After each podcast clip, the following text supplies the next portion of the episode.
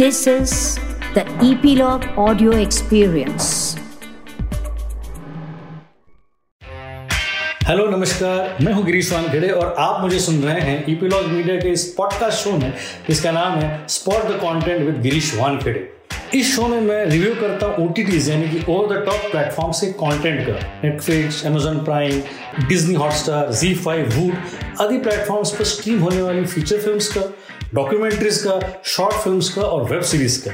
और इसी प्रोसेस में आज मैं जिसका रिव्यू कर रहा हूँ, वो है नेटफ्लिक्स की ओरिजिनल हिंदी फीचर फ़िल्म चोट पैसा बोलता है। इस साल जैन 2020 को नेटफ्लिक्स ने अपनी एनुअल स्लेट जो अनवील की थी, उसमें चार इंडियन फ़िल्म डायरेक्टर्स के साथ उनके कोलैबोरेशन का ज़िक्र था। ये चार डायरेक्टर्स थे अनुराग कश्यप, दिवाकर बनर्जी, करण जोहर और विक्रमादित्य मोटवाने। इसी अनाउंसमेंट की ये पहली पेशकश है, चोक पैसा बोलता है, जिसके डायरेक्टर है अनुराग कश्यप, और जिसका ट्रेलर लॉन्च हुआ था ट्वेंटी फ़र्स्ट मे 2020 को, और उसके ठीक पंद्रह दिन बाद, यानी कि फिफ्थ जून 2020 को, यानी कि आज ये नेटफ्लिक्स इंडिया में स्ट्रीम हो रही है। ये एक सोशल क्राइम ड्रामा है, जिसके राइटर है निहित भावे सिनेमाटोग्राफर है सिल्वेस्टर फोन्सेका और इसका नया नवेला प्रोडक्शन हाउस है, अनुराग कश्यप का हाल ही में लॉन्च हो चुका गुड बैड फिल्म्स एक बड़ा ही पुराना शेर है तुरास का, कोई माने न माने उसकी मर्ज़ी, कोई माने न माने उसकी मर्ज़ी, मगर वो हुक्म तो जारी करें। कोई अच्छा कहें, कोई बुरा कहें, कोई देखे, कोई ना देखे, लेकिन अनुराग कश्यप फ़िल्में बनाते रहेंगे। कुछ अच्छी होगी, कुछ बुरी होगी, कुछ बॉक्स ऑफ़िस पर सक्सेसफुल होगी, कुछ बॉक्स ऑफ़िस पर फ्लॉप होगी। उनके प्रोडक्शन हाउस के नाम जैसे गुड बैड फिल्म्स लेकिन ये सारी फ़िल्में होगी नोटवर्दी होगी चर्चा में, होगी डिस्कशन में। कुछ डायरेक्टर्स होते हैं इंटरेस्टिंग है, जितना भी काम करते हैं अच्छा बुरा इंटरेस्टिंग होता है। और इन सारे प्रोसेस में अनुराग कश्यप का नाम अग्रणी है। ह्यूजली पॉपुलर है इंटरेस्टिंग है और वोकल है। उनकी बुरी और फ्लॉ फ़िल्में भी मेजोरिटी ने देखी हुई होती। फ़िल्म फेस्टिवल्स हो या आपकी ड्राइंग रूम का चार पैक के बाद का इंटेलेक्चुअल फ़िल्म डिस्कशन हो, हर जगह अनुराग कश्यप पाए जाते हैं। जहाँ बॉम्बे वेलवेट और नो स्मोकिंग जैसी फ़िल्मों के लिए कुछ आलोचनाएँ भी होती हैं, मैं देवडी, गुलाल, गैंग्स ऑफ़ वशीरपुर और अगली जैसी फ़िल्में अपनी क्राफ्ट और स्टाइल के लिए मानी जाती हैं। अनुराग काफ़ी वोकल है, ओपिनियनेटेड है, क्लियर है अपने काम को लेकर, अपने कंडक्ट को लेकर और अपनी क्रिएटिविटी को लेकर। और ये सेल्फ एश्योरेंस अब उनकी क्रिएटिविटी में दिखाई देने लगा है। क्लासी और मासी ऑडियंस की थीन लाइन पर अब वो झूलते नज़र नहीं आते। उनके पास एक बड़ा जायंट प्रोड्यूसर है नेटफ्लिक्स और वो अब सेफ़ है एक्सपेरिमेंट कर सकते हैं, अपने आप को री इन्वेंट कर सकते हैं। और मैं तो कहूँगा वो हमारे होम ग्रोन गाय रिची हैं। उनकी फ़िल्मों में लॉक स्टॉक और स्नैच जैसा खास किस्म का स्टाइल भी है। कहीं ना कहीं डिफिकल्स भी होते हैं किंग अर्थर जैसे, लेकिन हर फ़िल्म में कहीं ना कहीं रिलेवेंस है कंटिन्यूएशन है। और वही रिलेवेंस वही टॉपिकलिटी और वही री इन्वेंट होने की जिद हमको दिखाई देती है इस नई फ़िल्म में, जिसका नाम है चोट पैसा बोलता है। कहानी लीनियर है, जिसमें फीमेल प्रोटेगनिस्ट है सरिता पिल्लई, जो कि बैंक में कैशियर है और अपनी चाल नुमा पुरानी मिडिल क्लास महाराष्ट्र सोसाइटी में अपने हस्बैंड और आठ दस साल के बेटे के साथ रहती है। वो कभी सिंगर बनना चाहती थी, लेकिन किसी रियलिटी शो के फाइनल में वो ऑडियंस को देखकर चौक हो गई और गा ही नहीं पाई। अब कई सालों के बाद वो अपनी रेगुलर और बोरिंग लाइफ में रोज़मर्रा की तकलीफों से जूझ रही है और तभी उसकी किचन की सिंक का पाइप चोक हो जाता है और उसमें से निकलने लगते हैं पॉलीथीन में रोल किए हुए नोटों के बंडल उसका हस्बैंड अनएम्प्लॉयड है और वो म्यूज़िक इंडस्ट्री में स्ट्रगल कर रहा है। सिंह से नोटों के बंडल मिलते ही सरिता नई खरीदी और पुराने कर्जे को उतारने लगती है और तभी डिमोनेटाइजेशन का अनाउंसमेंट हो जाता है और पुराने नोट बंद हो जाते हैं। सरिता को एक शेडी कैरेक्टर टकराता है जो उसे कमीशन पर ब्लैक करेंसी को वाइट करने के लिए पुश करता है।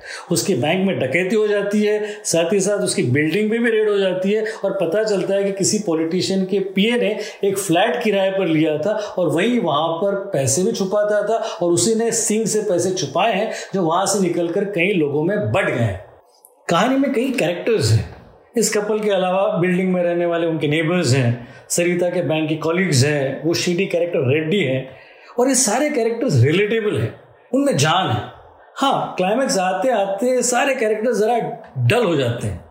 क्लाइमैक्स उतना इफ़ेक्टिव नहीं है जितना कि बिल्टअप है।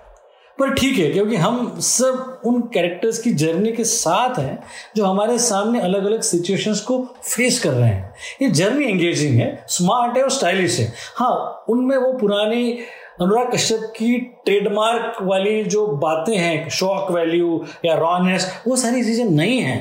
ये फ़िल्म काफ़ी कंट्रोल और मैच्योर है।